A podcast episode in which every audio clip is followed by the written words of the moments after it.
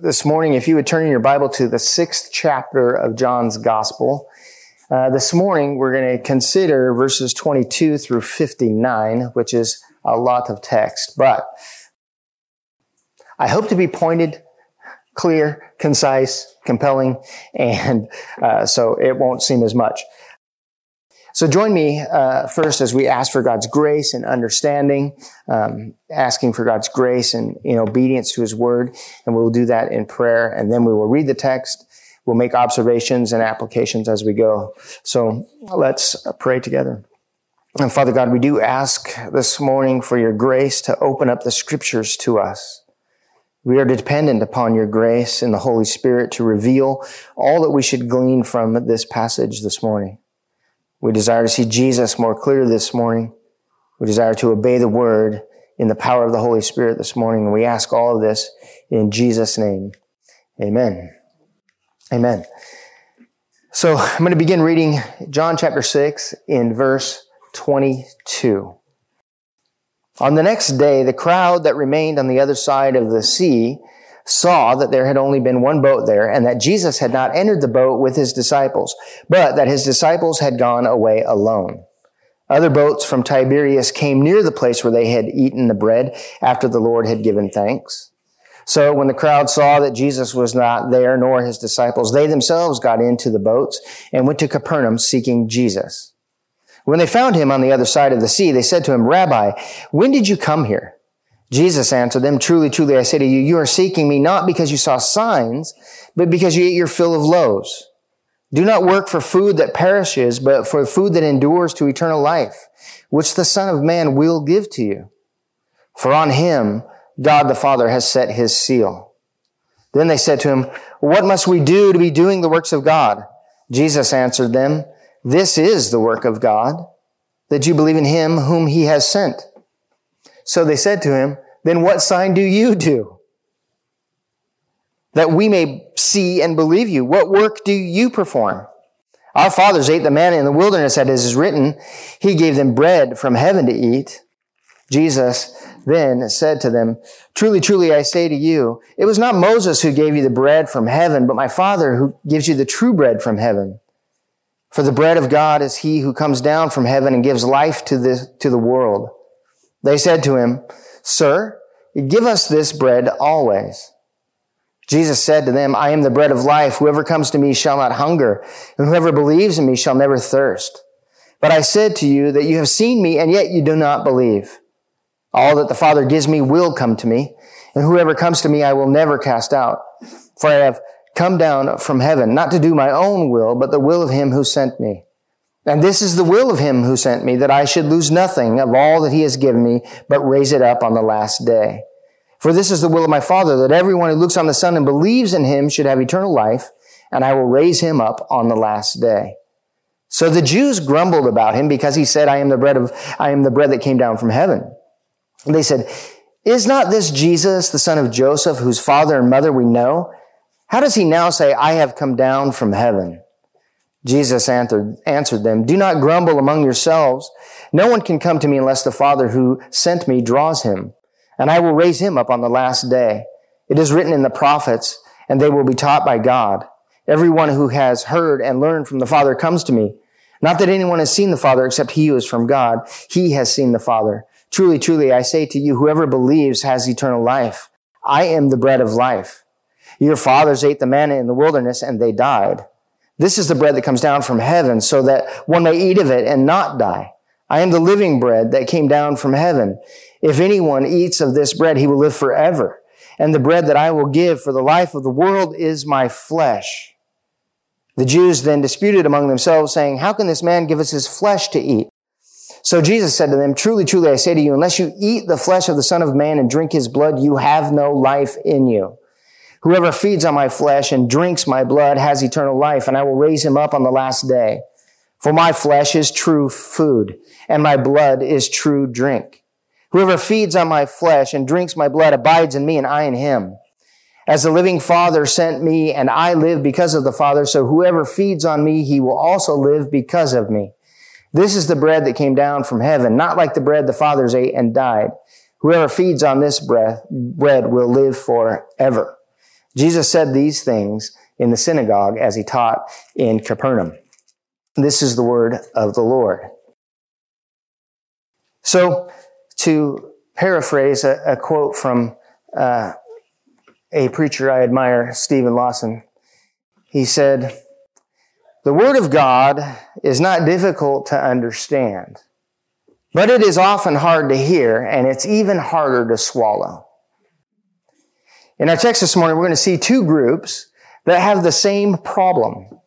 When presented with the substance of the truth versus the symbols, the signs, and the foreshadow of the truth, they choose form over substance, the illusion over the reality, adherence over submission.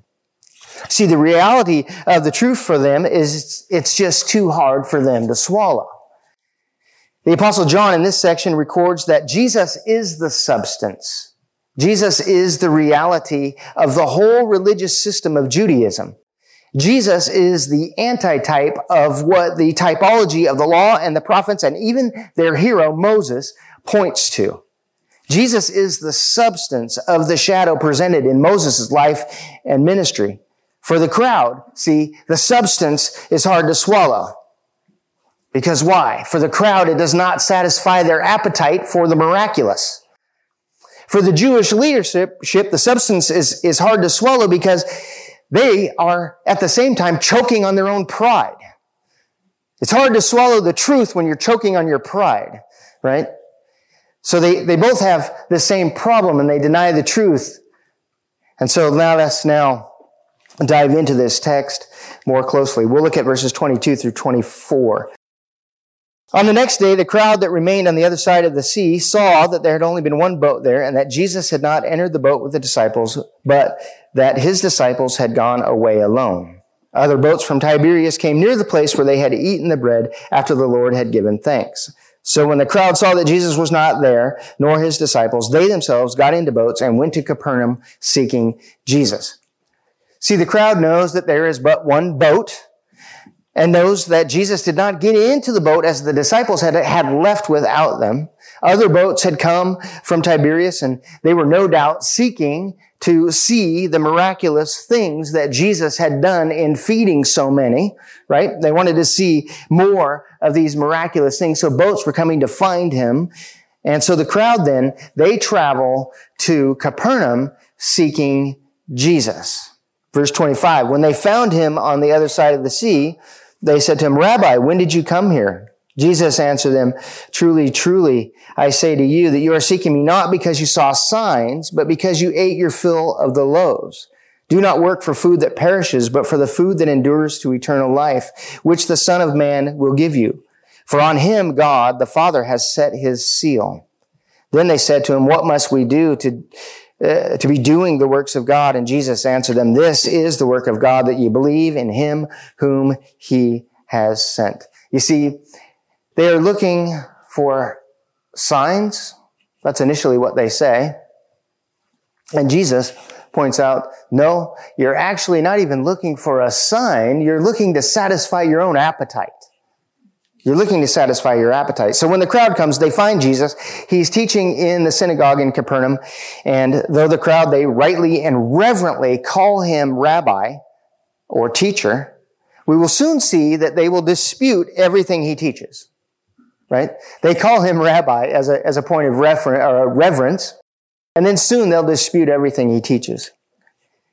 He, who they once earlier in, in the chapter called him a prophet. They called him a man of God who was sent into the world in chapter 6 verse 14.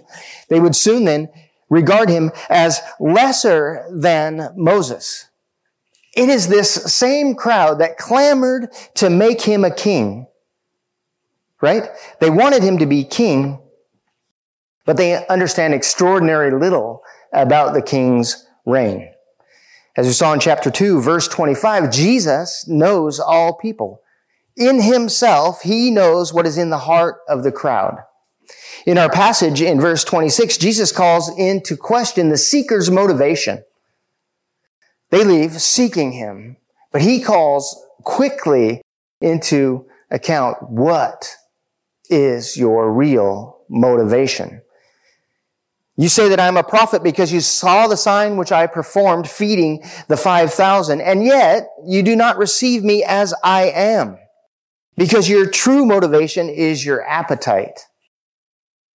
This is reminiscent to me of Paul's letter to the Philippian church, and he intimates that appetite is a God, and those who serve it are enemies of the kingdom. In Philippians chapter 3 verses 18 and 19, he says, For many of whom I have often told you and now tell you, even with tears, walk as enemies of the cross of Christ.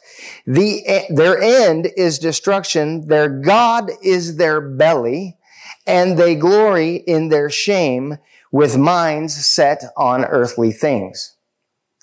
This is really the pointed accusation that Jesus says here when he says, you came because you wanted to get your fill.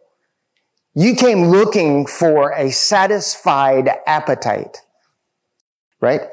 And uh, they should be convicted to the heart that he's saying that your God is your belly.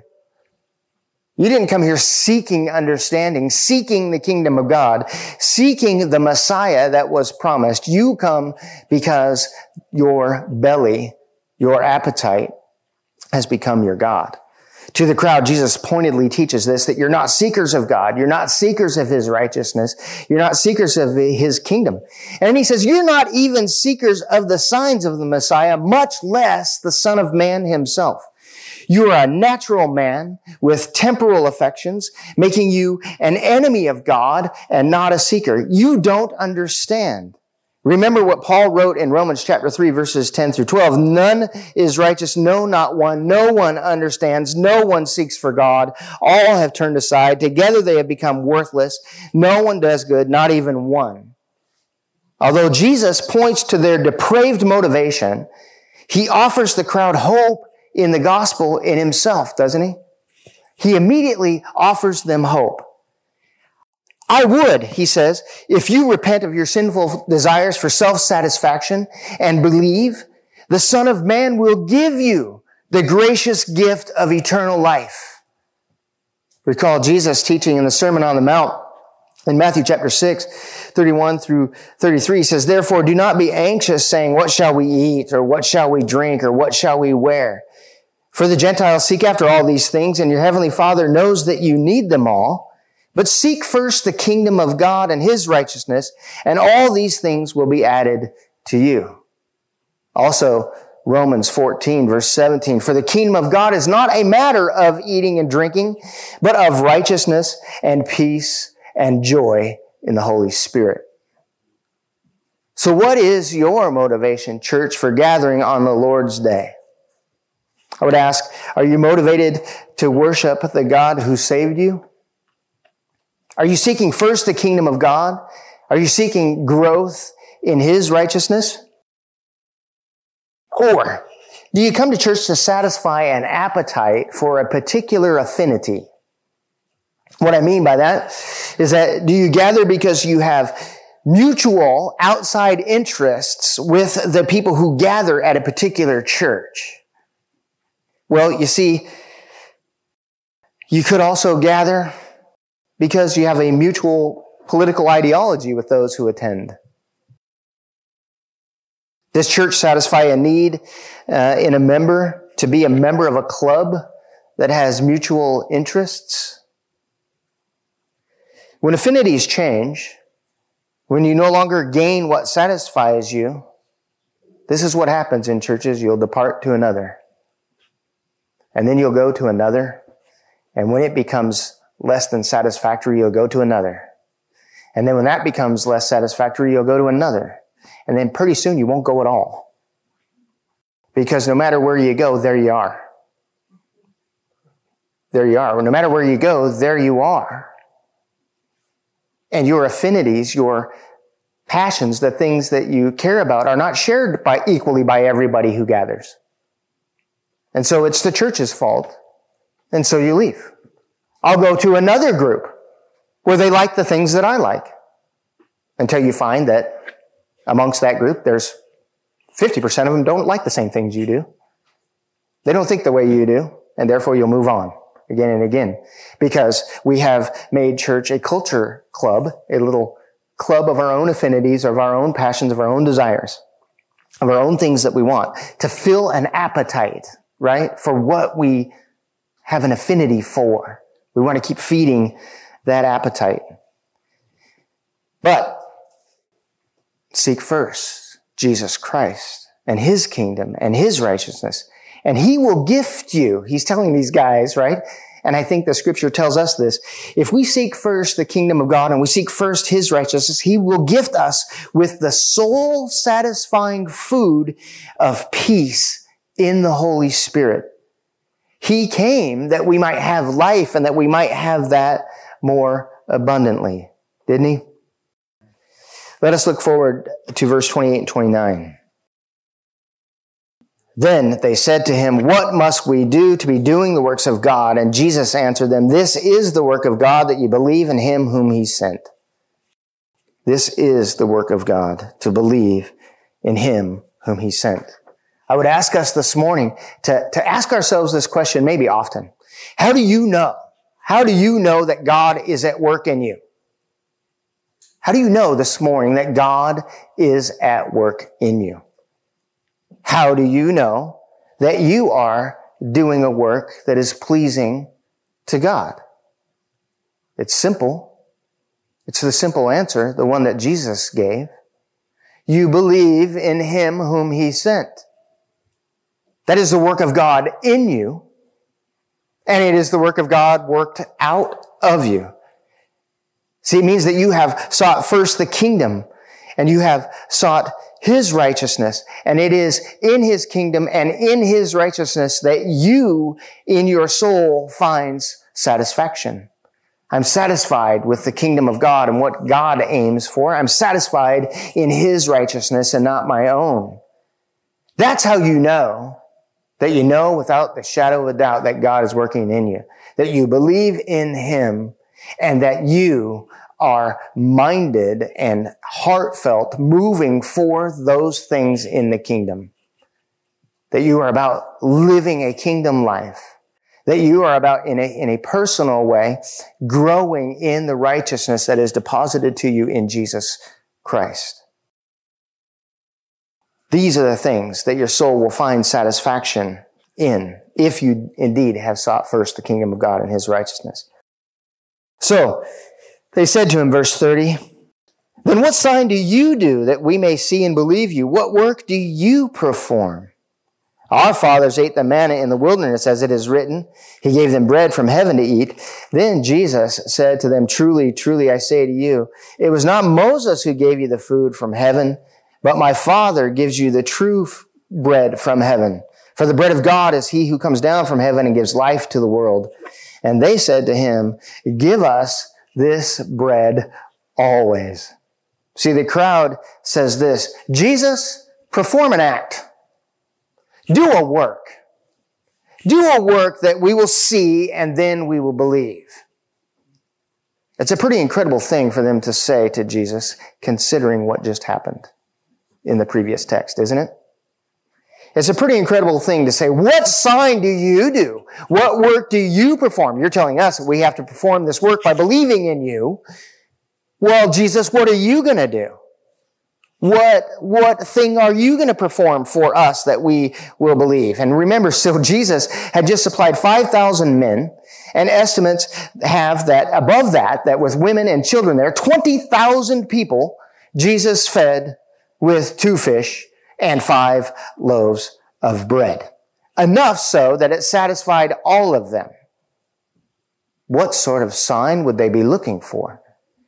This affirms that Jesus was accurate when he said, you don't really come for a sign. This is, this, this confirms that, that, that he's accurate when he says that your God is your belly. Your God is your appetite. They will not believe no matter what sign he performs, no matter what work he does. And they would say to him, Moses fed our people with bread from heaven. What work do you do that we should believe? Jesus answered them, well, basically this, Moses was the sign, but the substance is the one sent from heaven. Moses was a sign. And the manna that came from heaven was a sign of the bread that was to come, the living bread. Moses was the sign. I'm the substance. That's what he tells them. The one sent from heaven, he is the bread. This is the bread that gives life to the world. This is that further indictment on the crowd that the God is their belly, their appetites, their affinities. The sign of man in the wilderness was not about satisfying their earthly appetite, even though it did. That sign of manna was to point them to the coming bread of life, the Messiah. The people of Israel was to see that that bread sent from heaven was a sign that their faith should be pointed in trust that nourishment from their soul comes from God that the nourishment from their soul comes from God and from God alone. You see, for them, they should have understood this, that Moses was the conduit. He was the giver of the sign. But Jesus is the substance, the giver of life. Notice the crowd's response is much like the response from the woman at the well in chapter 4, verse 15, remember? See, they say here in verse 34, Sir, give us this bread always. Remember the woman at the well when he said that, that there would be a supply of living water forever in chapter uh, 4, verse 15. She says, Sir, give me this water that I will never have to come here again to draw water. See, the reasoning is the same. I will believe if you satisfy my earthly appetite. I will believe. I'm looking for something to satisfy my earthly appetites. The signs, the miracles, the supply of bread. This is what they long for. This is what she longed for. It is what uh, these uh, in the crowd long for. Show us signs and miracles, but really what we want is a supply of bread and water. We want our appetites satisfied, Jesus. But when Jesus tells them that he himself is the substance that will satisfy them, that he is the substance that they need in the flesh, they only desire the sign and not the substance. Do you know that one of the reasons that we aim here at this church, at least I know that the elders would support me in saying this, and this has, this is my heart and my aim. Not that I'm making this passage about me, you'll see. But that one of the reasons that we aim to keep the Word of God central in our ministry is as a desire to keep ourselves focused on the substance of our faith, right? Rather than the signs and affinities. The substance of our faith is found in the scriptures who point us to the person and work of Jesus Christ, his death and resurrection. The substance of our faith is on the pages of the scriptures. That's the reason why we want the Word of God to be central to our uh, time here together as we gather and central to our lives as we live that out throughout the week as well. Now we could draw a, uh, a crowd of people on Sunday mornings. We could draw a big crowd. We could fill this place up. We could have to have two services and have this place just filled up. I believe we could do that if we abandoned the centrality of the scriptures if we abandon an emphasis on the sovereign work of God in Christ Jesus and appeal to those things which satisfy the appetite of the world. The things that satisfy the appetite of the world are entertainment. The things that satisfy the appetite of the world are a sense of individuality that I am on this, this global ball all by myself and what I want is what I want and what I get is what I ought to get because it is all about me.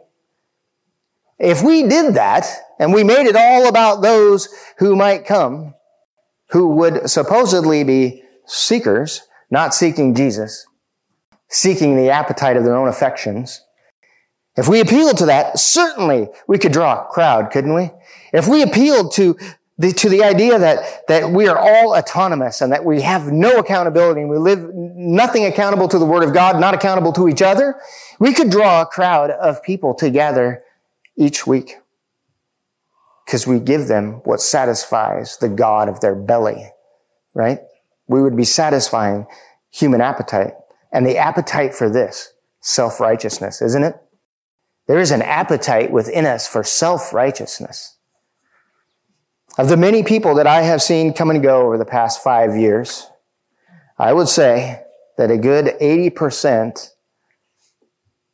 Some have left for valid reasons. You know, you move, you—you've a job takes you somewhere. But I'm saying that a good 80% of the people who have come to me have left because the substance of Christ found in the preaching of the scriptures expositionally week in and week out did not satisfy their appetites for a particular affinity. So I've had to come and tell me that the reason they're going is that I didn't meet this affinity, this thing that they wanted, this thing that did not satisfy their appetite. That the preaching of the Word of God week in and week out was not enough. It's not what we wanted. Thank you for the truth, they might say, but we need that and this. Thank you for presenting Jesus Christ to us as the centrality of what we do. But we want Jesus plus. We want Jesus and this. We want Jesus and this group or this thing. But I will tell you this from my own heart, and many of you who know me know this. I got nothing to offer. I've got nothing. Zero. What I offer you is Jesus. What I offer you is what the Word of God says concerning His Son Jesus. And you know why that's all I have to offer? Because it is the only thing that will give you and me life. And that's all I have to offer. And if that isn't enough, if that isn't enough, maybe the problem does not lie in me. Maybe the problem does not lie in the scriptures. Maybe the problem does not lie in Jesus. Maybe if Jesus isn't enough, maybe if the Word of God isn't enough, maybe, just maybe, the problem might be you. The problem might be them. And I don't mean that in a cross way, but maybe that's, maybe that's the problem. Let us look at verse 35. Is it warm in here? I'm warm now, I'll tell you. Verse 35. Jesus said to them, I am the bread of life. Whoever comes to me shall not hunger, and whoever believes in me shall never thirst. But I said to, the, to you that you have seen me, and yet you do not believe. All that the Father gives me will come to me, and whoever comes to me I will never cast out. For I have come down from heaven not to do my own will, but the will of him who sent me. And this is the will of him who sent me, that I should lose nothing of all that he has given me, but raise it up on the last day. For this is the will of my Father, that everyone who looks on the Son and believes in him should have eternal life, and I will raise him up on the last day. Amen, right?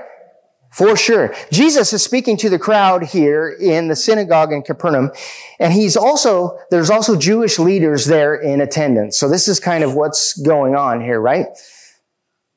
And in this section, he's kind of speaking to the whole gathering as they are there. Jesus declares with clarity and without any ambiguity, I am. With clarity with no ambiguity whatsoever. I am. I am the bread of life. I am the substance that all the signs point to. I am the pre-existing one to whom your law, your prophets, and even your beloved Moses points to.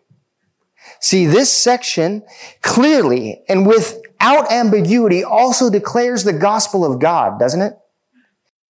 It declares that God, who is the creator, is the giver of life and he is holy. It declares that outside of sovereign grace, that no one, no one will come to faith. It declares the human problem in verse 36. You have seen me and yet you don't believe.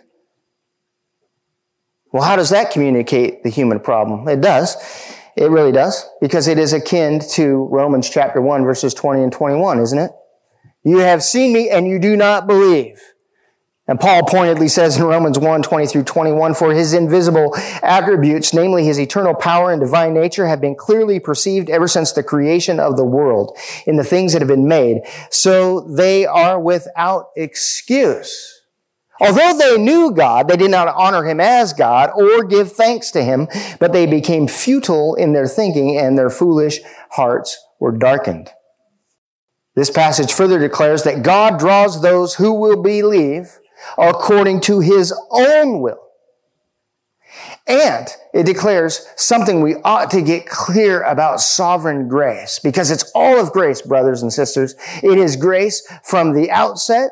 It is grace that saves us. It is grace that justifies us. It is grace that sanctifies us. It is grace that will glorify us. It is all the work of God. See, this passage declares that God draws those who will believe according to his own will. He will draw them, and those that he draws, he will justify. Those that he justifies, he will sanctify. Those that he sanctifies, he preserves to the end. Because Jesus here says, I came that I will not lose one of them. I would not lose one of them. He preserves everyone who is his all the way to the end, and he holds them. And he will one day glorify those who come to him in the last day. As he says, I will raise them up. I will raise them up. He will glorify them in the last day. You see, Jesus here declares something, doesn't he? I think. I think he declares an intolerant gospel. I think that the gospel that, that says, I will tolerate no other way of salvation than in myself. That's what Jesus says. I will tolerate no other, no other gospel that finds its, its way in any other thing is not the gospel of God at all that the only gospel is the gospel of God that finds its completion in me. It is intolerant of any other way. There is no other way. There is no gospel provision whereby you can come according to your own affinities, according to your own appetites, or according to your own version of the truth.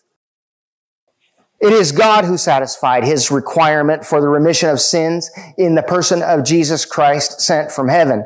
That is the only way. Jesus is an intolerant teacher. He's telling the truth here. I am the way you come.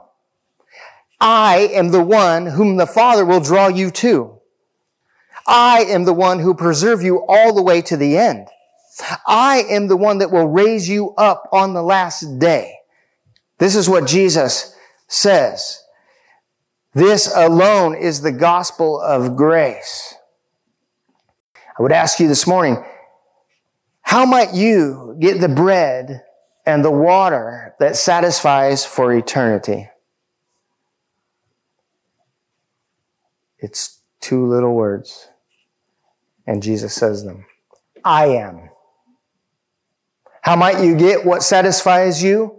How might you get what brings you all the way to heaven? Jesus says, I am. Now, you must see that this narrow, intolerant truth is very hard to hear.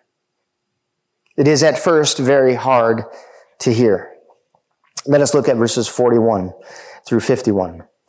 So the Jews grumbled about him because he said, I am the bread that came down from heaven. They said, is not this Jesus, the son of Joseph, whose father and mother we know? How does he now say, I have come down from heaven? Jesus answered them, Do not grumble among yourselves. No one comes to me unless the Father who sent me draws him, and I will raise him up on the last day. It is written in the prophets, and they will be taught by God. Everyone who has heard and learned from the Father comes to me. Not that anyone has seen the Father, except he who is from God. He has seen the Father. Truly, truly, I say to you, Whoever believes has eternal life. I am the bread of life. Your fathers ate the manna in the wilderness and they died. This is the bread that comes down from heaven so that one may eat of it and not die. I am the living bread that came down from heaven. If anyone eats of this bread, he will live forever. And the bread that I will give for the life of the world is my flesh. See the Jews, Jewish leaders, they grumble saying, this. Basically, we don't want to hear this from you. Who do you think you are? We know your family. We know where you come from. We don't want to hear that you came down from heaven. You're not one of us. You didn't come from us. So therefore, you can't be who you say you are. I know your mother and father. I know where you came from. You did not come out of us, out of this religious system, right? We don't want to hear from you. Jesus responds very pointedly. He says, and I'm paraphrasing this in my own words. Jesus responds, if you had been taught of God, if you had been taught from God himself, he would have drawn you and you would believe that he sent me. If you understood the scriptures that you teach, you would have listened to his words and you have come, you would have come to me. Those who were fed the manna in the wilderness, they all died. You see, it was a sign. It did not save them. It cannot save you, he would say. This is the bread that comes down from heaven so that one may eat of it and not die. I am the living bread that came down from heaven. If anyone eats of this bread, he will live forever. And the bread that I will give for the life of the world is my flesh. Not only is the truth of Jesus Christ hard to hear, but it's also difficult to swallow. Verse 52. The Jews then disputed among themselves saying, how can this man give us his flesh to eat? The truth is hard to hear and hard to swallow for the Jewish leaders because they first must choke on their pride. Looking at verse 53 through 59. So Jesus said to them, truly, truly, I say to you, unless you eat the flesh of the Son of Man and drink his blood, you have no life in you. Whoever feeds on my flesh and drinks my blood has eternal life, and I will raise him up on the last day. For my flesh is true food, and my blood is true drink. Whoever feeds on my flesh and drinks my blood abides in me, and I in him. As the living Father sent me, I live because of the Father. So whoever feeds on me, he will also live because of me. This is the bread that came down from heaven, not like the bread the fathers ate and died. Whoever feeds on this bread will live forever. See, although John chapter 6 is not a passage in the apostles' aim about the Lord's Supper, the Lord's Supper is certainly described here in John 6, 53 through 59. Jesus would say this, unless you come to the cross of Jesus Christ and feast upon him, unless you die to your own appetite, the appetite of your own flesh, unless you are nourished by the death and resurrection of Jesus Christ, you remain dead in your trespasses and sins, and there is no life in you, and there is no other way to find eternal life. There is no way of forgiveness unless you apprehend the flesh of Christ himself and for yourself. See, when we come to Lord's table each week, we remember this, don't we? We remember this. It's not about us. When we come to the Lord's table, we say it's not about us. It's all about Jesus. Which reminded me this week of the song, Oh, the wonderful cross, oh, the wonderful cross bids me come and die that I may truly live. One of the early church fathers, Ignatius, commenting on this section, writes this. Stand fast, brethren, in the faith of Jesus Christ and in his love and in his passion and in his resurrection do ye all come together in common and individually breaking one and the same bread, which is the medicine of immortality and the antidote, which prevents us from dying. But it is a cleansing remedy, driving away evil, which, which causes that we should live in God through Christ Jesus. I think that's a very uh, apt way of describing what happens when we come to the table, isn't it? We're feasting upon Jesus, His death for us, His body broken for us, and His life. It is a cleansing remedy. It is that which we appropriate in driving evil away from our life, which causes us that we should live in Christ Jesus for God. See, this is the pride crushing truth of the gospel is this. To, to live, you must die. And you must feed upon Jesus' death. And you must drink of his life in order to satisfy God's righteous requirement. And that there is no other way. Jesus later in John's gospel will say, your flesh is of no help at all. Our flesh is no help at all. But Jesus is pointing here, you must eat of my flesh. You must drink of my blood. See, I think when you combine the thought that Jesus says, your flesh is no help at all, wouldn't you then appropriate this passage and go, I must feed on the body and the life of Jesus in order that I might live? My flesh will not help me. It will fail me. But the flesh of Jesus Christ has been proved. Because after three days, where was he? He was not in the grave anymore. That he took all of that sin upon himself. And after three days, the Father raised him up. And if our life is hidden in him, Jesus promises in this passage many, many times, over and over again, he says, and I will raise him up on the last day. The Father will draw those to me that are mine, and I will keep them forever. They are mine, as we sang in that song.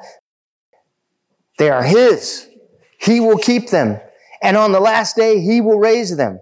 Right? It is all the work of Jesus Christ. And your flesh is no help at all. You see, that is a hard to hear gospel for the world out there, isn't it? Your flesh will not help you. You are a mess. Right? Hopefully, we're honest enough to say, I am too. I am a mess. But because I'm a mess, God sent the bread from heaven, Jesus Christ. And he died a death that I deserved.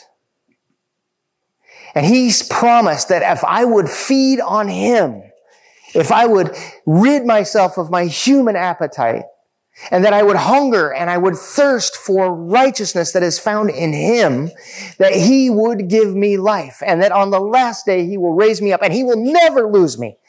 He cannot let go of me. So I would ask you this question, can you lose your salvation, brothers and sisters? The answer is no, absolutely not. How could you lose something that doesn't belong to you? How could you lose something that does not belong to you? How could you lose something that you didn't earn? How could you lose something when Jesus promises that it is He who keeps it? it? He is the author and the finisher of our faith, according to Hebrews, isn't He? How could you lose your salvation? The only way you could lose it is if you never had it. The only way you could lose your salvation is if it was something you never had. It is God who holds us. Will you reject the God of your appetite this morning and simply feed upon the death of Jesus Christ for your sin? See, I think of this passage and I keep thinking we must always keep going back to the cross. We must keep going back to the cross of Christ, knowing that it is in his flesh that my sin is forgiven. That this once and for all sacrifice, I keep feeding on his death. Because if I keep feeding on the death of Jesus, I will find that it has nourishment sent from heaven, life-giving nourishment, and his blood is life-giving blood that leads me to walk in the things that God has called me to. Impossibly done do you know that any of our obedience, I, I, thought about this all week, anything that I've done in obedience to God, and I've tried to claim it for myself, I do that often, right?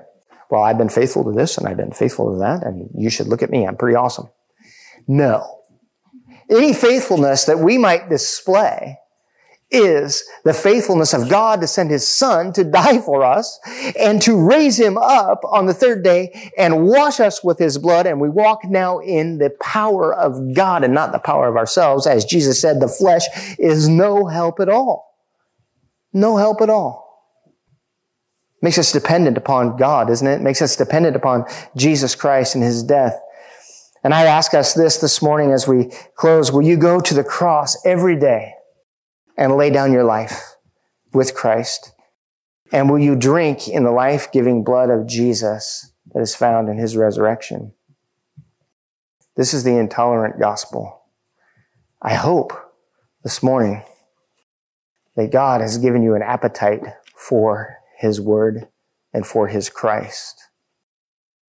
I hope that this morning, if you didn't and you haven't, you had it, you have your own personal appetite. I hope this morning that God suppresses your appetite for that and gives you an appetite, a hunger and a thirst for His kingdom and His righteousness that is only found in the death and resurrection of Jesus Christ for you. Let us take a moment of silence just to reflect upon God's word, uh, ask our hearts how He is calling us to respond to His word. And the refrain in our song this morning, thank you, Jesus. Jesus, thank you.